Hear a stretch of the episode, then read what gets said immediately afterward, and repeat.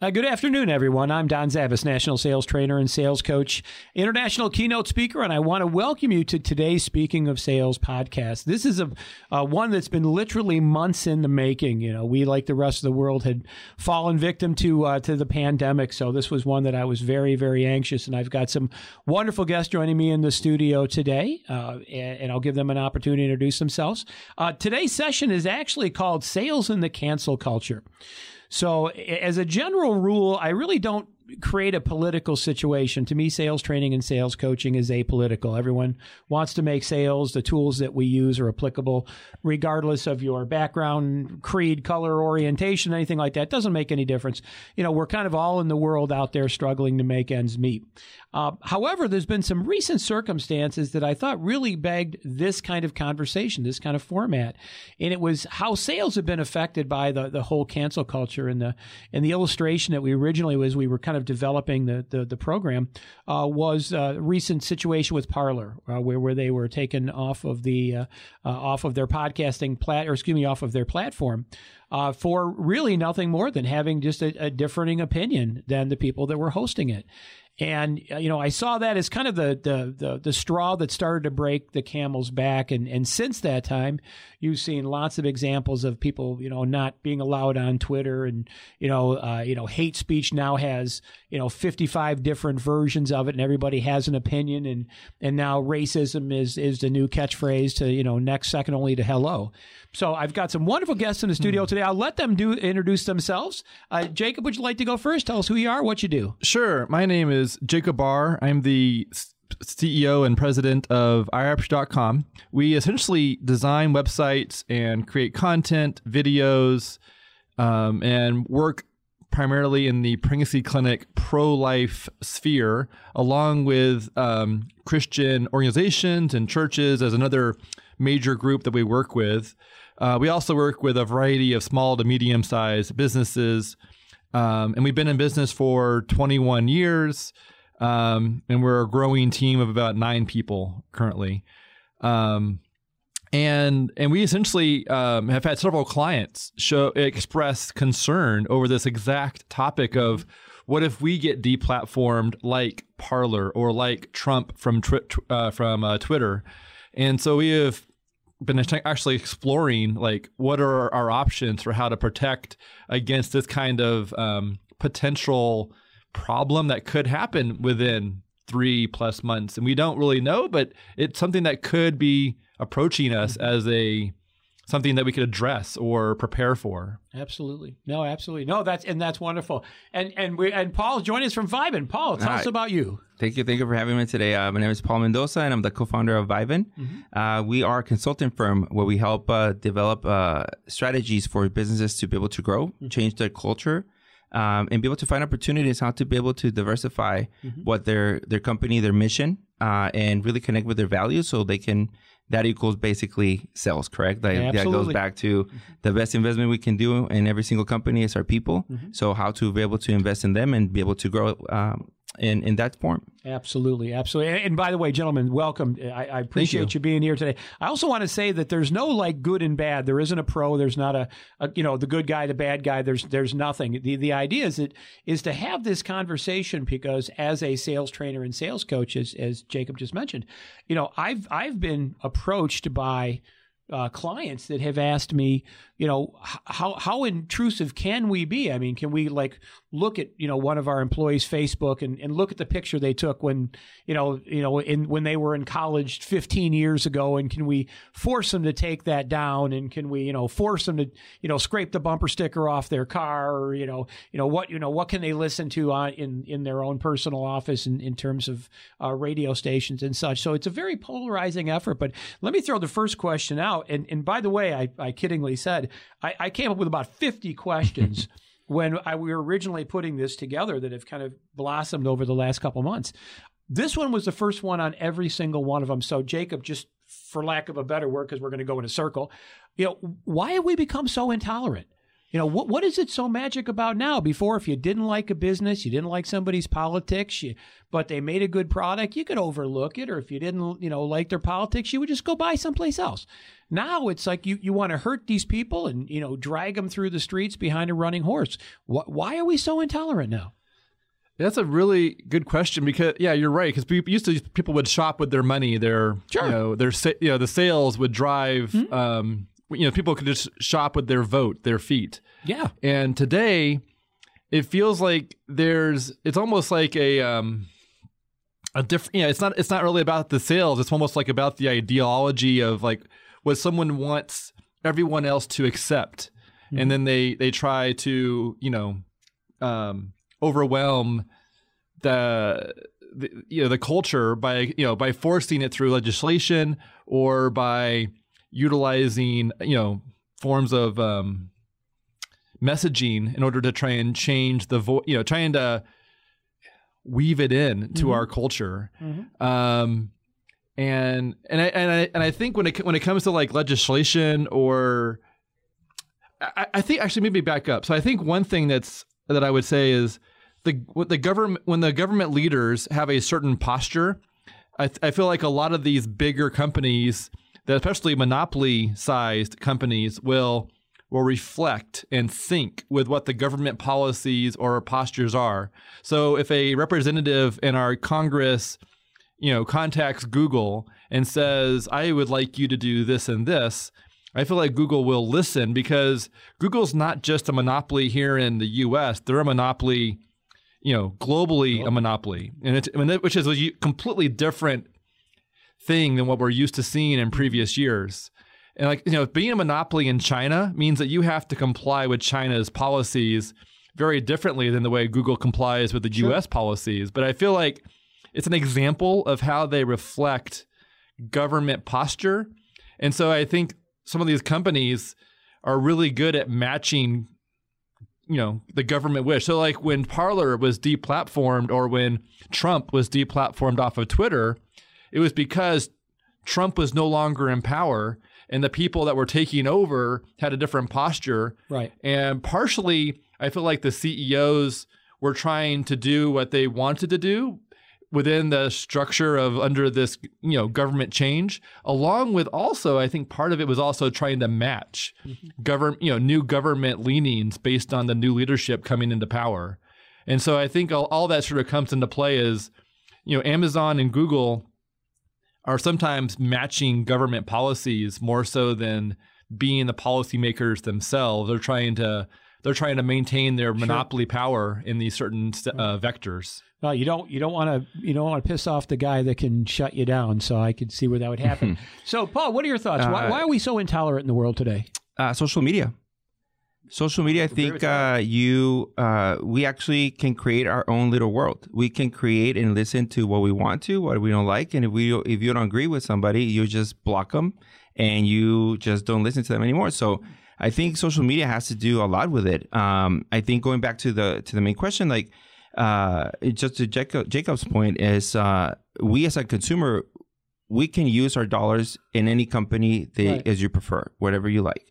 But I think the polarization of uh, the economy coming back into how we're going to be able to use our dollars reflects a lot on the current states of social media. Sure. You can surround yourself with opinions that you agree with, so your tolerance is really minimal to when somebody disagrees with you because you can actually just block them on your social media and not listen to them. And you surround yourself with people that agree with you. So then it comes back to that when you don't agree with something, like how do you react to it? Mhm. Like what do you do? And I guess it's something that is happening right now. Like you mentioned, like Hmm. there's a lot of companies that come back and and feel the wrath of that side, either left or right, that don't agree with their mission or their statement or their product or their views. And the way to be able to uh, affect them is by not spending the dollars there. But uh, it, like you mentioned, I think there's a lot of uh, opportunity where we can come back and sit down on a table and talk and be able to listen to each other and not hurt the economy as you see in, in these, time, Sure. these times right now. Sure. Well, and I, and I think a lot of times they don't realize that when you strike out against a company, you know, you might be striking out the, against the opinion of the CEO. The problem being is when the company stock goes down, the CEO doesn't get fired. Somebody else gets fired that has nothing to do with it. In fact, they may think exactly the same way. So, w- when did the blur take place? When did politics become business and business becomes politics? And I do believe that it's always been like that to a point. But there was a point, and I'm only 59, when you had integrity and regardless of who was around, regardless of who was in president, who, regardless who the Congress was, you had integrity. Your beliefs were your beliefs, and they and they you know transferred beyond political parties, and they stayed. Now it's not. It's just you know business and politics now become the same, and and I think it's exacerbated by the fact that now it's not just what you don't you know what you do that you're criticized for, but it's what you don't do enough of. So before, you know, you you know, people would want to give money. Now everyone race to give money to Black Lives Matter. Now, you know, are they a good organization? I don't know enough about them either way to say that. But it became to the point where, well, if you didn't give money to them and if you didn't, you know, paint that on the sidewalk, well, then in some way, shape, or form, you were, you know, that you know, you you were you were trying to defeat the cause. So at some point in time, you know, business became politics, politics became business at a point where you know, mm. it hmm. wasn't. But let me, Paul, let me go back to you for something that you said, and we'll give uh, you know Jacob an opportunity. Why don't they just shop somewhere else? Why why do they feel the need to you know put a boycott out on Twitter or you know say terrible things or you know threaten physically, you know you know break a window or you know do terrible things? Why don't you just go someplace else if you don't like it? Find another place that thinks the way you do and, and acts the way you do and align yourself with them. Why yeah. why is that not enough and now you've got to hurt them in some way? Yeah, I think uh, it's a it's a culture. I think the way that we respond to uh, different situations. I think we have evolved into an era where um, if you don't agree with something, I think we're in a state right now. I don't think mm-hmm. it's an era. I think we're in a mm-hmm. state right now. If you don't agree with someone or something, the reason that you try to attack that business or that business owner or that uh, point of view is by you affecting them in their business where it hurts in their pockets, right? Sure. I think, uh, you know, like you mentioned earlier, sales are mm-hmm. general. Any business we're trying to make sell a profit. Mm-hmm. Uh, and when you hurt a business is that. But I think the lack of, uh, li- uh, of understanding somebody else's point of view, I think is definitely has changed throughout the years. And, and going back to my earlier point again, that, um, circle you can we're able to build with uh, the social media platforms that are out there. Uh, it doesn't allow you to pretty like think for yourself. I think that is critical for all of us, uh, and I include myself in this as well. Uh, at, at, you know, at some point, you are drowning in just different news, cable TV, social media, everywhere, and you're just listening to all this uh, points of view that you just kind of want to listen. When you listen mm-hmm. something different, you're so close minded or you're not open to even start a dialog mm-hmm. to try to understand why. And myself, I'm 40 years old. I was raised that like you go to a job, you do your job, you don't ask questions and that. But now yeah. being in, in that industry, be able to develop teams and mm-hmm. coaching and change culture, mm-hmm. I even had to adapt and change the way that I was training business owners for them to be able to work, like an example with millennials. Mm-hmm.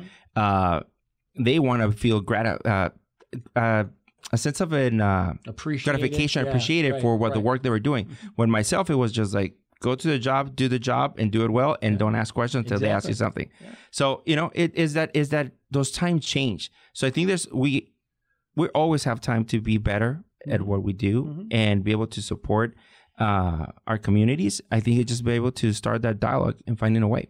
I, I, I couldn't agree more. Jacob, why don't we just go shop someplace else? Um, I, I think it's because I, think I think Paul really hit it on the.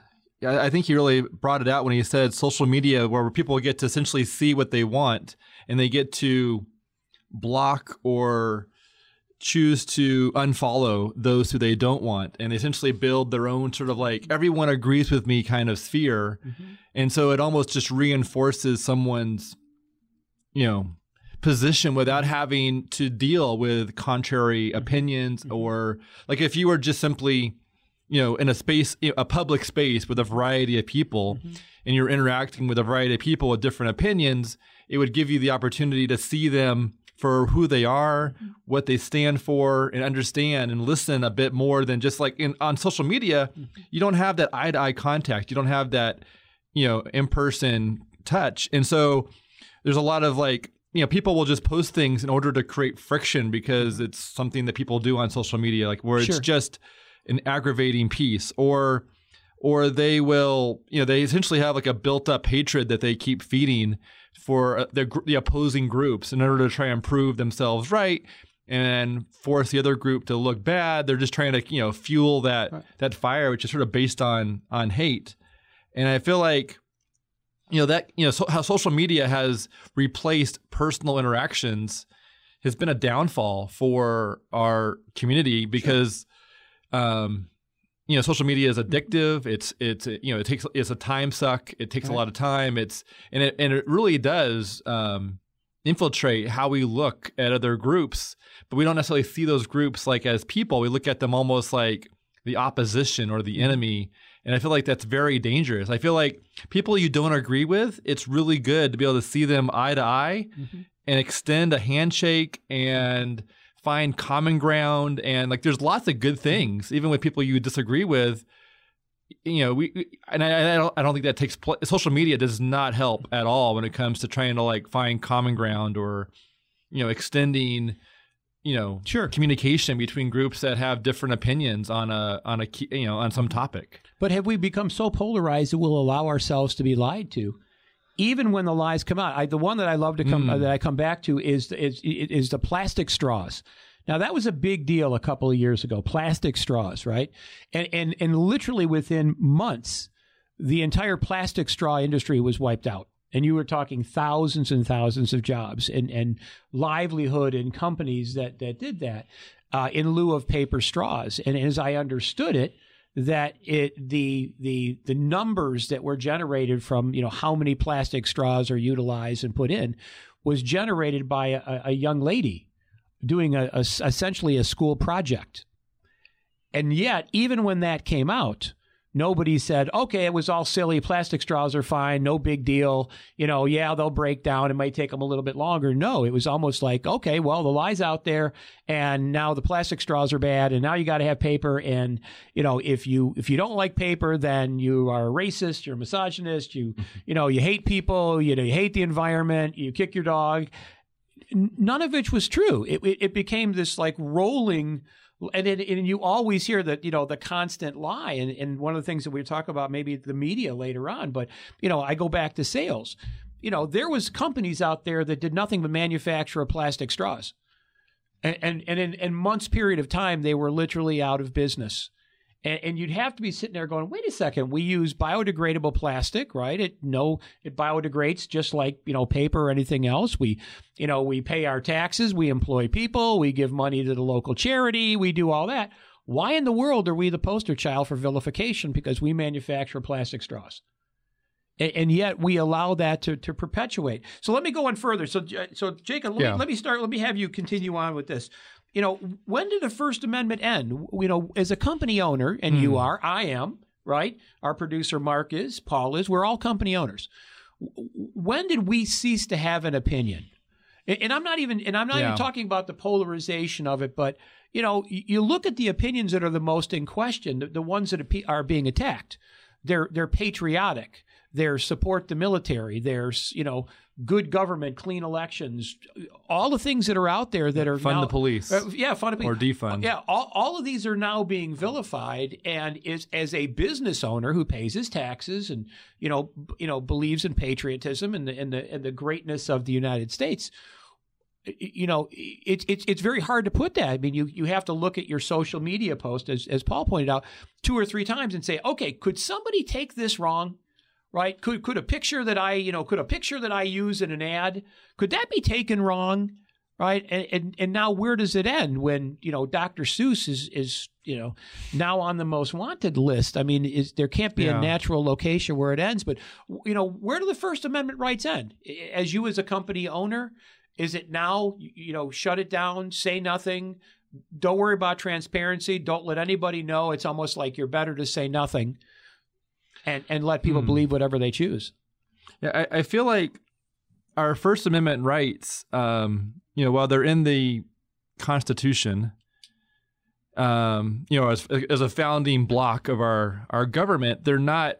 They're they're only going to maintain, be maintained as long as the, the people of this nation maintain them. Like there's no super, you know, there's no force outside of our our nation that's going to maintain our First Amendment rights. It's up to us as citizens, as people who you know enjoy these rights, for us to understand like what they are and how precious and mm-hmm. delicate, you know, because I, I, I've heard many times in the last few weeks that our First Amendment rights are being challenged or at, or at risk, and it's sort of bizarre how you know things when I when I was younger, you know, there's many. Well, 2020 is the perfect example of how things used to feel solid, like things that we could build on, like having a meal at a restaurant, you know, like giving someone Sure. a handshake or a hug.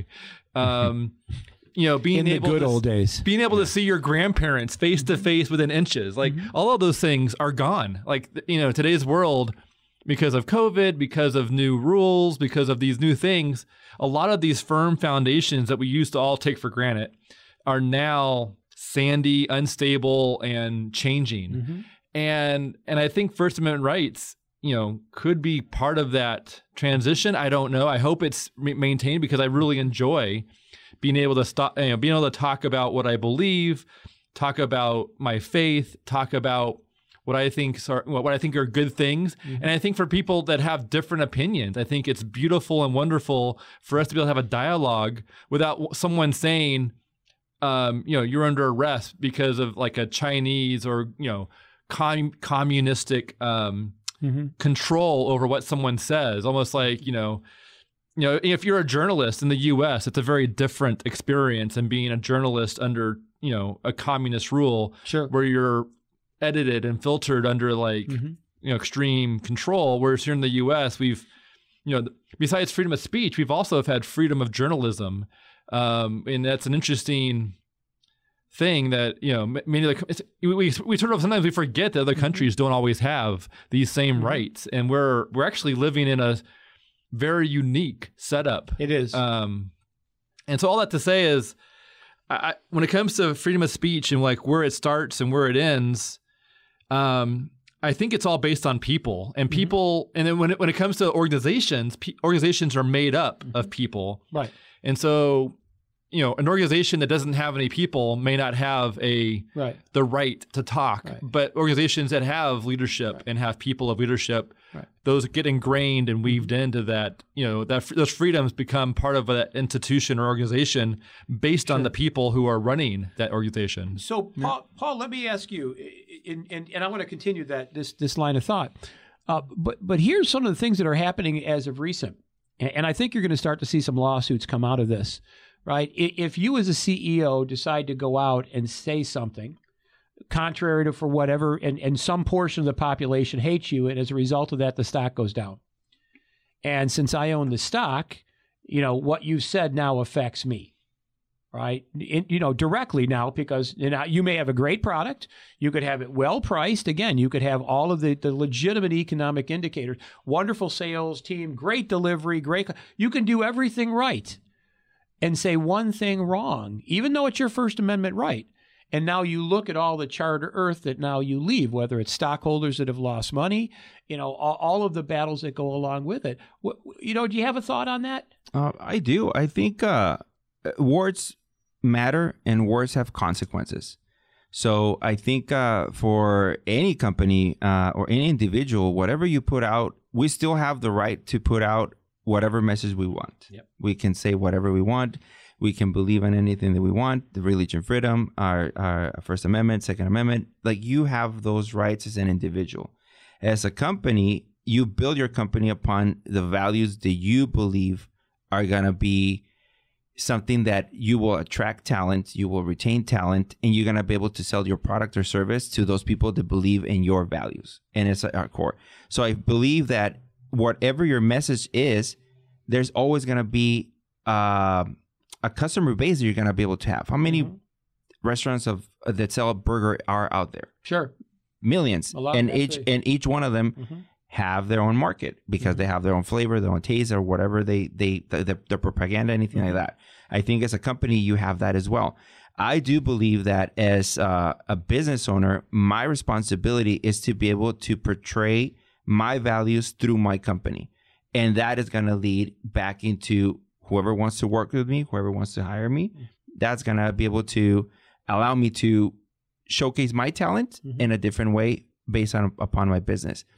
I don't believe that um, it's right to censor somebody for uh, well censor their company. I do believe that it depends on your messaging and what you're trying to get out there in social media or to the community.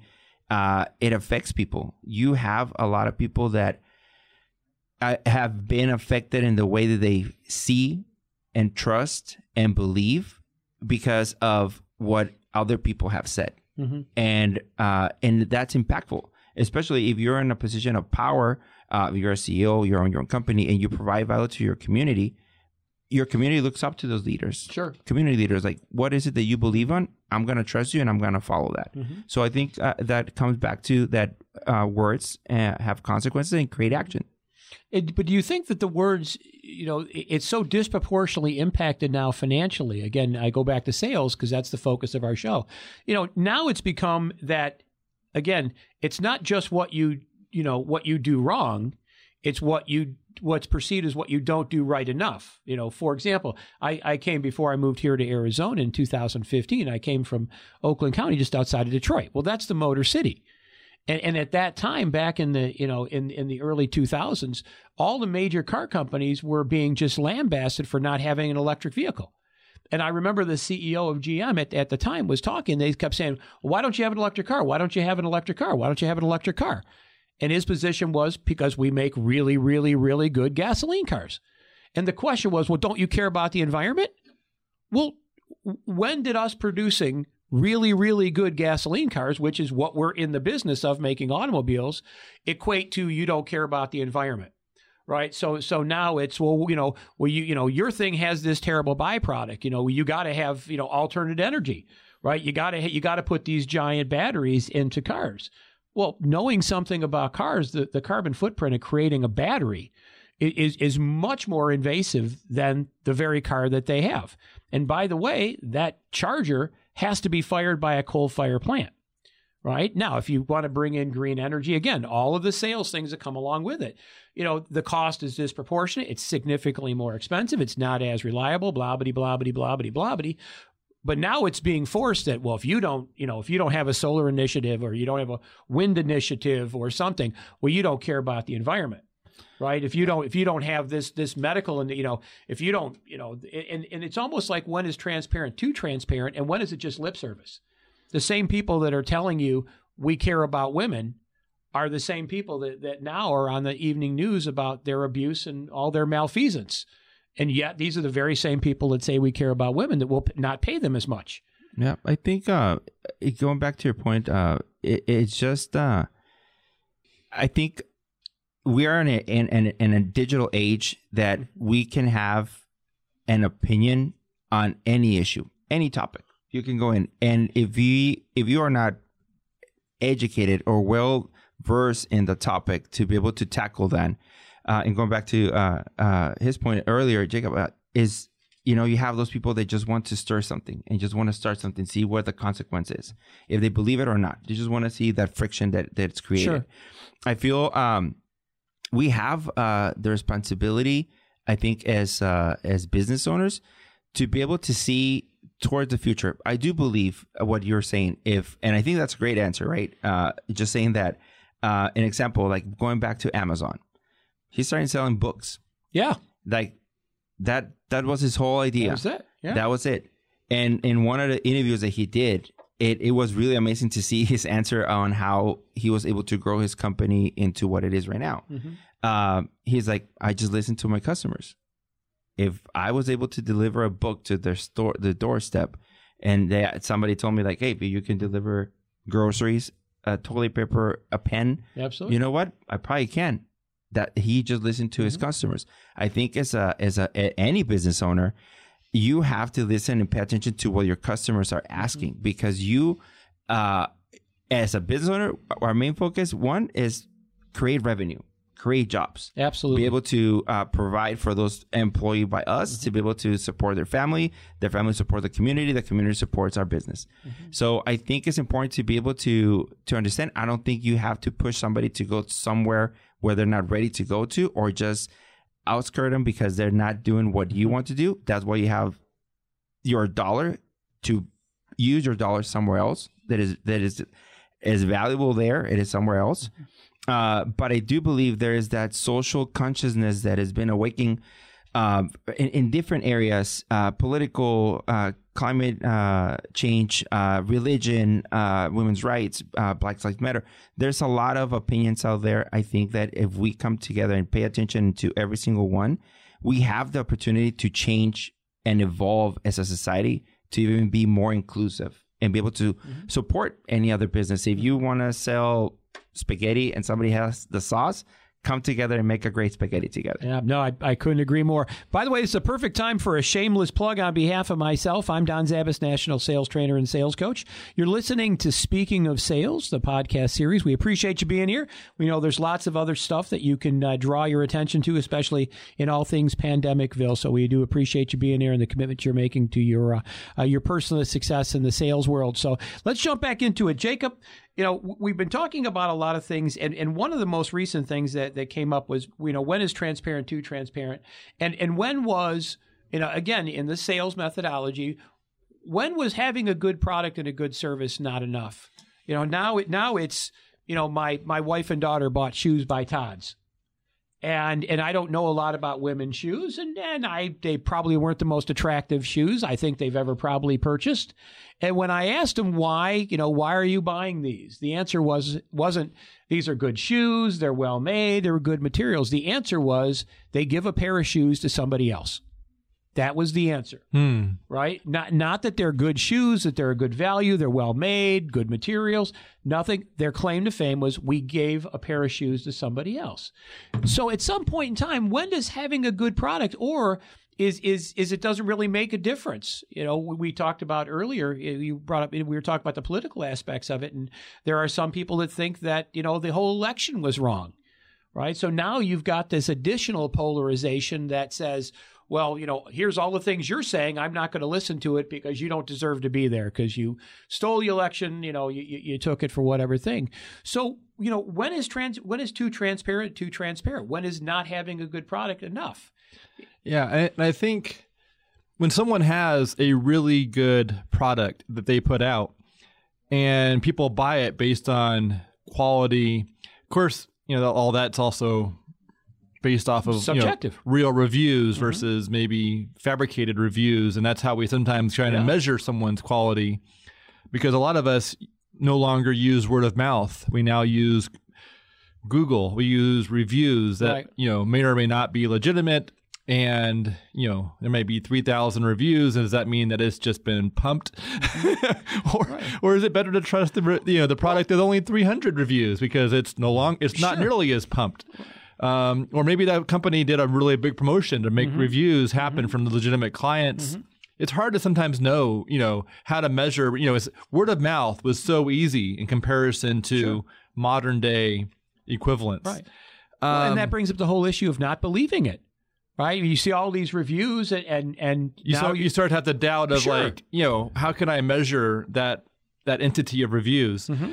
And, and then and then sometimes, you know, someone may have a product and they might try and compete with someone based on the fact that you know this person has this different viewpoint. So I'm going to make a company to compete and take some market share, regardless of the quality of my product. People will hopefully want to buy it just because I'm like anti that group. I, am socially conscious, therefore do business with me, regardless yeah, of the quality. because I'm supporting these groups. Yep. Buy from me. I save the Don't buy ocean, from- come to me. yeah. Yeah. And so that's a whole thing that's, I'm not quite sure what to think about that. I just know that that's a new, it seems relatively new to me that mm-hmm. people will compete based on ideology um, versus competing just on quality of mm-hmm. products. Like it, I, I, it would be nice if people would just compete on quality of products and take mm-hmm. out the ideology because it would have better products. It would be, it would be, I think that'd be most beneficial. But the ideology piece is coming into play and it's sort of competing with quality of what Yeah. someone has actually Uh, created. Um, I think like you're going to your point about Tom's that yeah, they for every pair of shoes they sell, uh, they they give one away, and I think uh,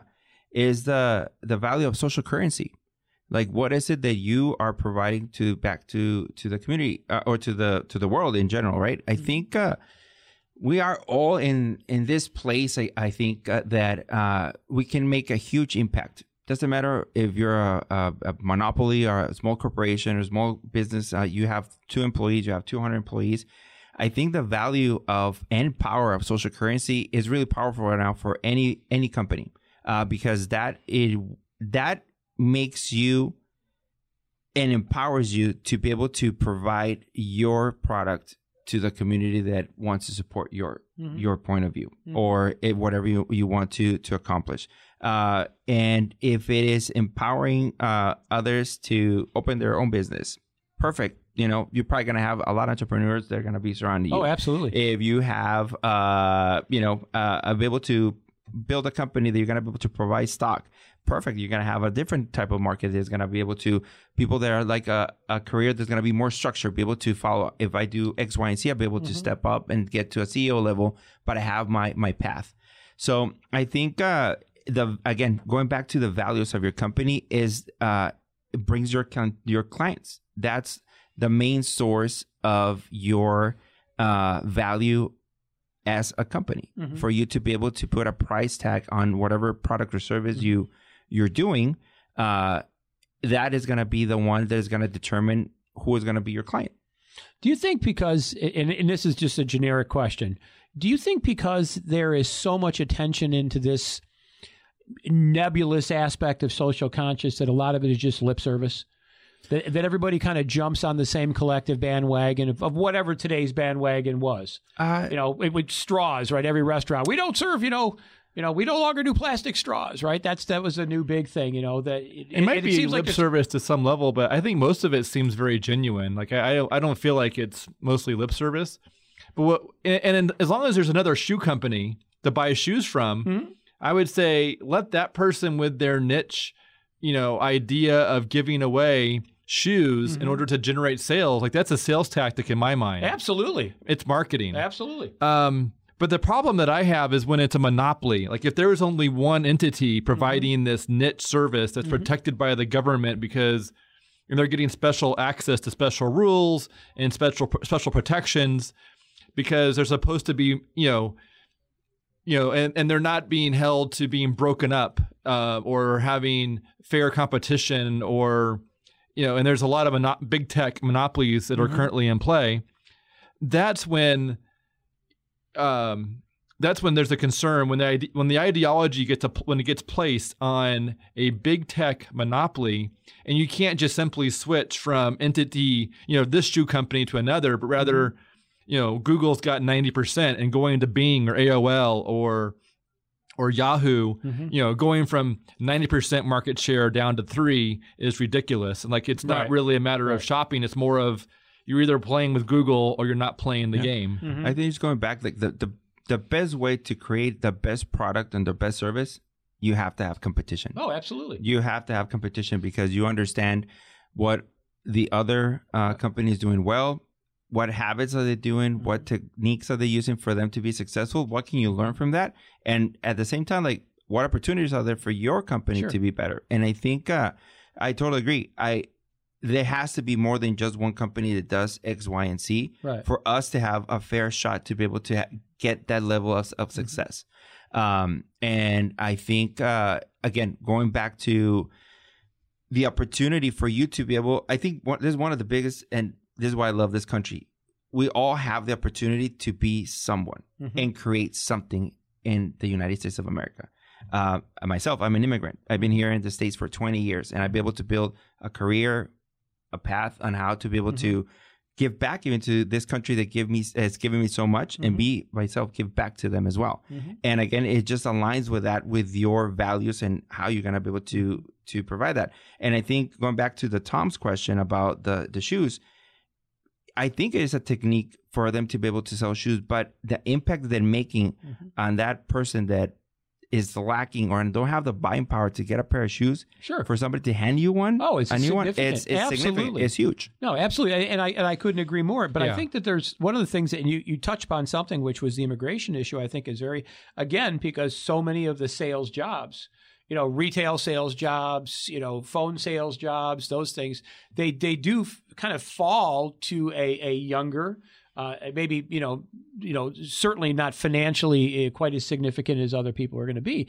So you know, you've got this, you've got this marketplace which is going to continue to strain as you have more and more people come up. But now using immigration again, it's almost like the death of due process, right? If you if you bring up and, and thank you for bringing it up because I won't touch that hot potato. By the way, that was Paul that mm-hmm, brought it mm-hmm. up, right? You know, but now if you even bring up the immigration issue in any capacity, for or against doesn't make any difference. If you just bring it up, automatically you're bad, right? You're bad. You hate kids. You hate people. Blah blah blah. You know, I'm devoutly Catholic, right? I believe that th- this is a wonderful country that has room for everybody. Welcome. You know, my I, you know my family's Sicilian. They came from Torregato, Sicily. I'm you know my great my grandfather did.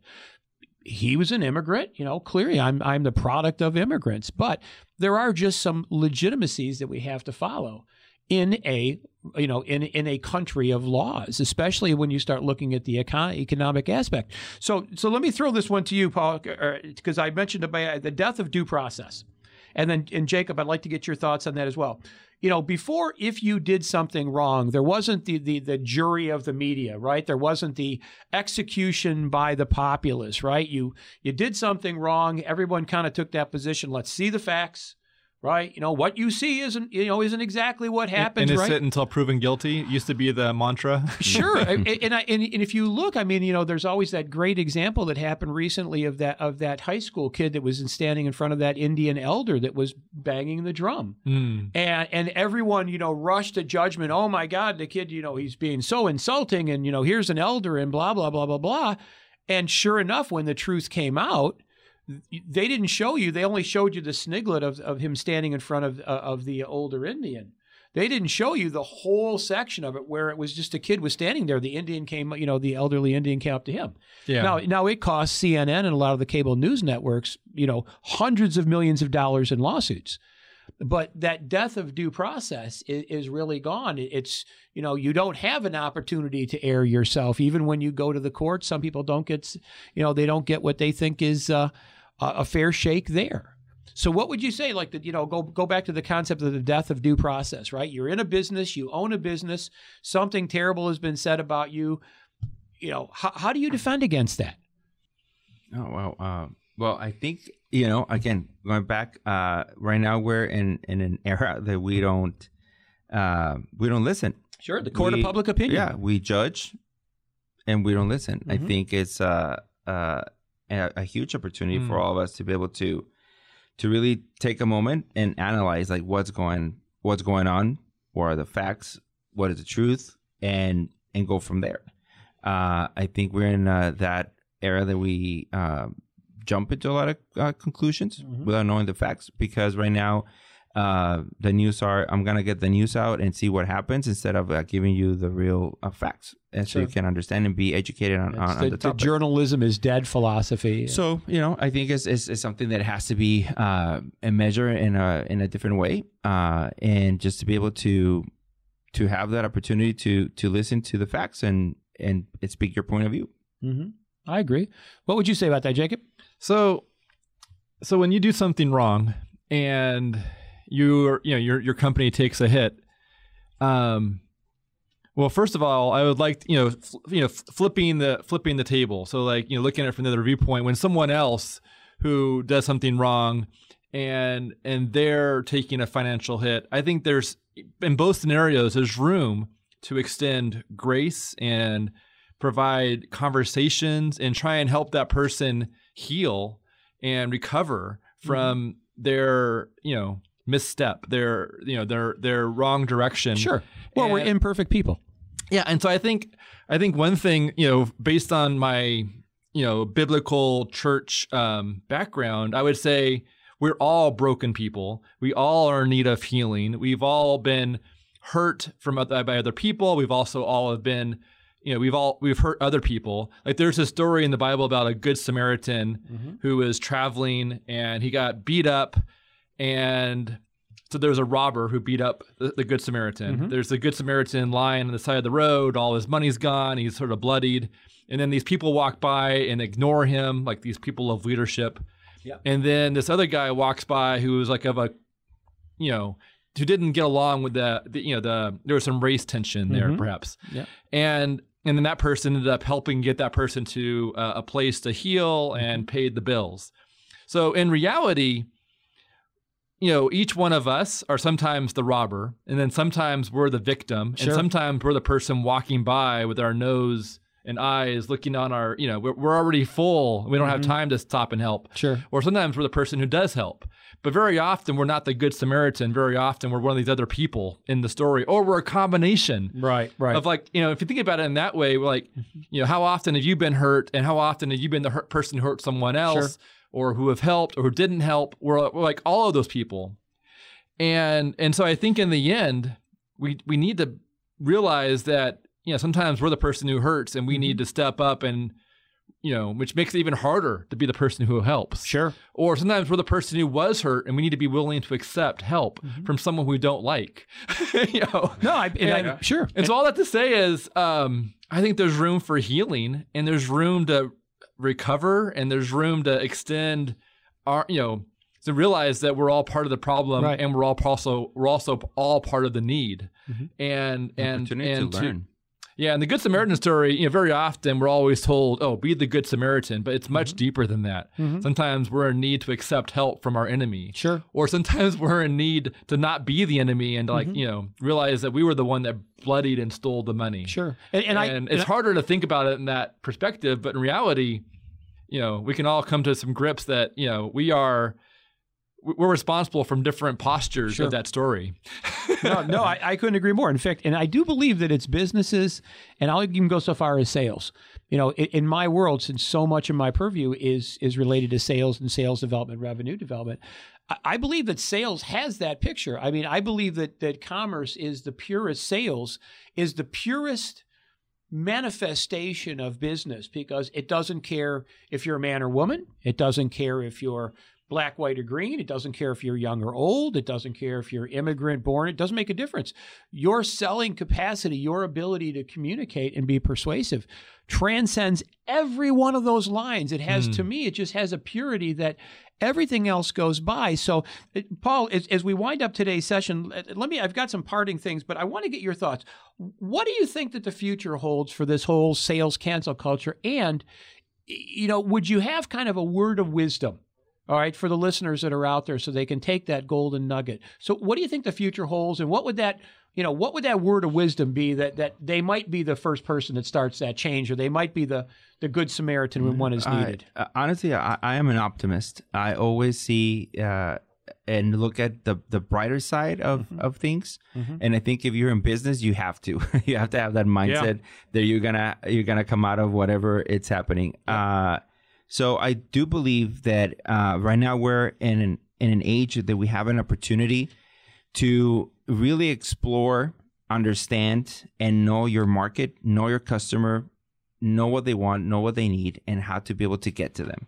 We have so many different tools right now that you can literally take out your phone right now and ask a question, and you'll get the answer in less than 30 seconds. Absolutely. Uh, and actually, and the fortunate that with that is that you get maybe like two or three different answers with that.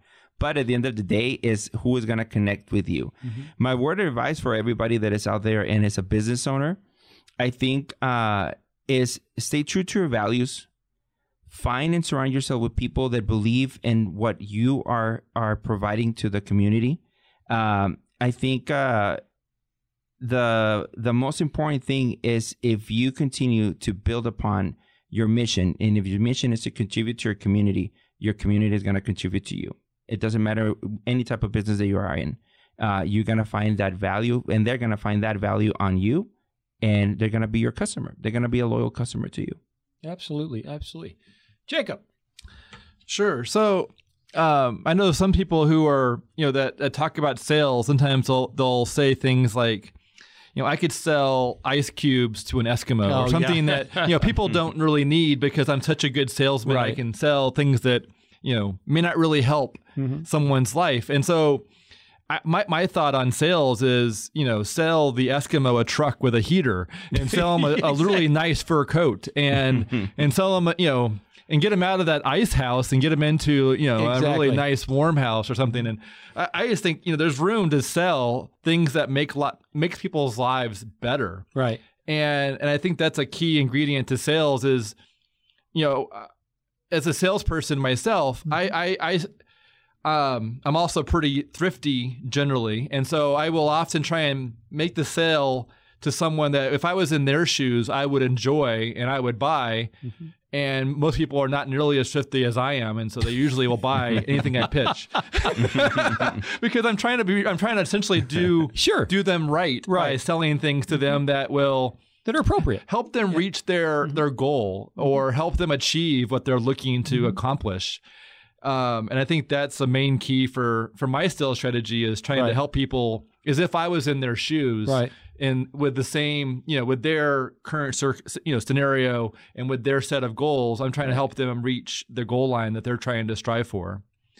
Um, yeah, and yeah, so I guess in, in the end, I really appreciate you inviting us into this room and No, bringing up this you. conversation. This is Mike? not an easy discussion to have. Well, it, it's not, and it can go south re- really, really fast. I think it went well today, though. Yeah, it, it really did. It, and I and I a couple things I, I did want to mention. You are right about salespeople. I mean, sales is a very maligned environment to start with. So if you think about the, you know, if you think about the idea of, uh, you know, let the let the buyer beware and the fast talking salesman and you know plaid jacket wearing, right? I mean, you know, we are generally maligned out in the world, mistrusted and such like that. Uh, but I do believe that we start the message. You know, I, I think the sales is as much of an ideology as it is a product. You can sell like, and, and I'll give you, I'll give you what I actually tell my clients. So for those that are listening that are my clients, you already know the answer for this. I say, don't talk, act. And and and the reason that I've said that, especially now in this cancel culture world of business, that so much of what we say is misinterpreted.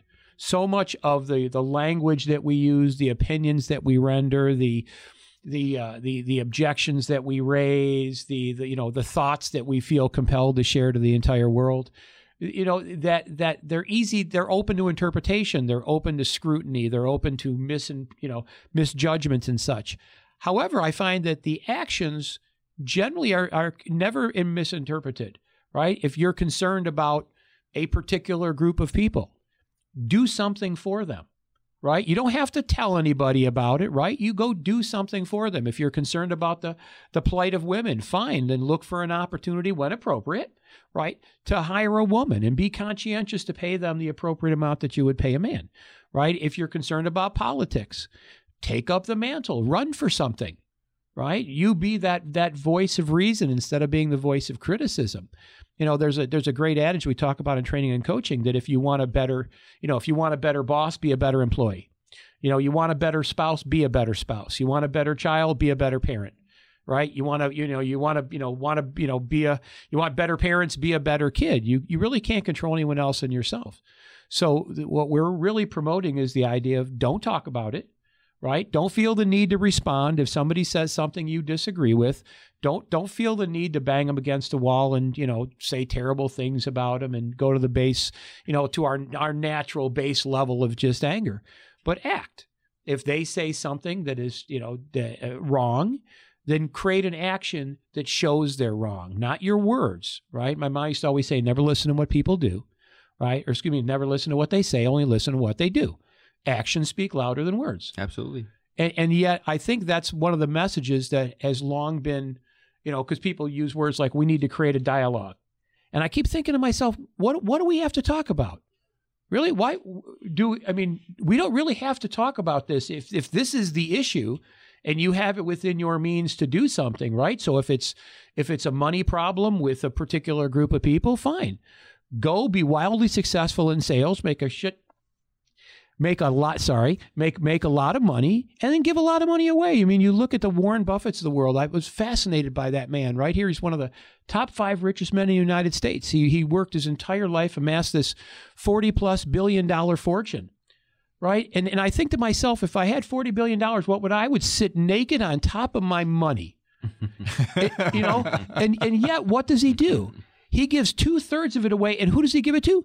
The richest guy right? Bill and Melinda Gates, right? So if you think, you know, one of the top five richest guys gives two thirds of his money to the essentially one of the richest guys, certainly vying back and forth with Bezos. But the idea is that don't talk about it, right? Don't you know? Don't jump into social media. You, you don't need to take up fencing with words. Go out and do something Yeah. right? Find a group, donate your time, volunteer. That way, nothing that you can say can be misinterpreted. Nobody's going to look at you volunteering at a hospital and say, "Oh my God, he's just doing it, you know, for for publicity." Well, nobody knows. Where's the publicity? And and I think that was the I think that's the one thing that's been missed in in the entire dialogue related to sales and the cancel culture. It, it is the talking about it and the endless word fencing back and Yeah. forth. So I've got, one more thought I'd like to please. share. So, No. um, this is sort of you know, so so Jesus in the Bible gave one of the most difficult you know uh, uh, commands you know to to believers who follow Jesus, and that is to love your enemy. Like it's a crazy idea. Like no matter who you are, that's Mhm. either either feels impossible right. or just unbearable. Mm-hmm. No, that's but yet- true. But like, so, so if you have, you know, so if there's someone in social media that doesn't agree with you, Mm-hmm. the idea, or you know, or someone in life who doesn't agree with you on a on a given political or di- Mhm. different topic, to actually, you know, try and love that person with maybe you know maybe it's something as simple as looking at them, you know, trying to point them towards a caring thought and shaking their hand and trying to be civil and you know providing you know trying to build rapport Absolutely. with them before trying to simply you know Yep. shut Yep. them down anyways all that to say is there's yeah i think that's sort of like this interesting Right. background piece when it comes to conflicting groups Yep. is this crazy very difficult idea of providing care or love Absolutely. for someone you incredibly disagree with And, and who am I to not stop on the words of the Messiah there? So thank thank you so much. Like John Lennon said, all you need is love. I, I appreciate you joining us today on Speaking of Sales. Today was a, a wonderful topic, one very near and dear to my heart. I want to thank Jacob from iRapture and, and, and Paul from Vibin.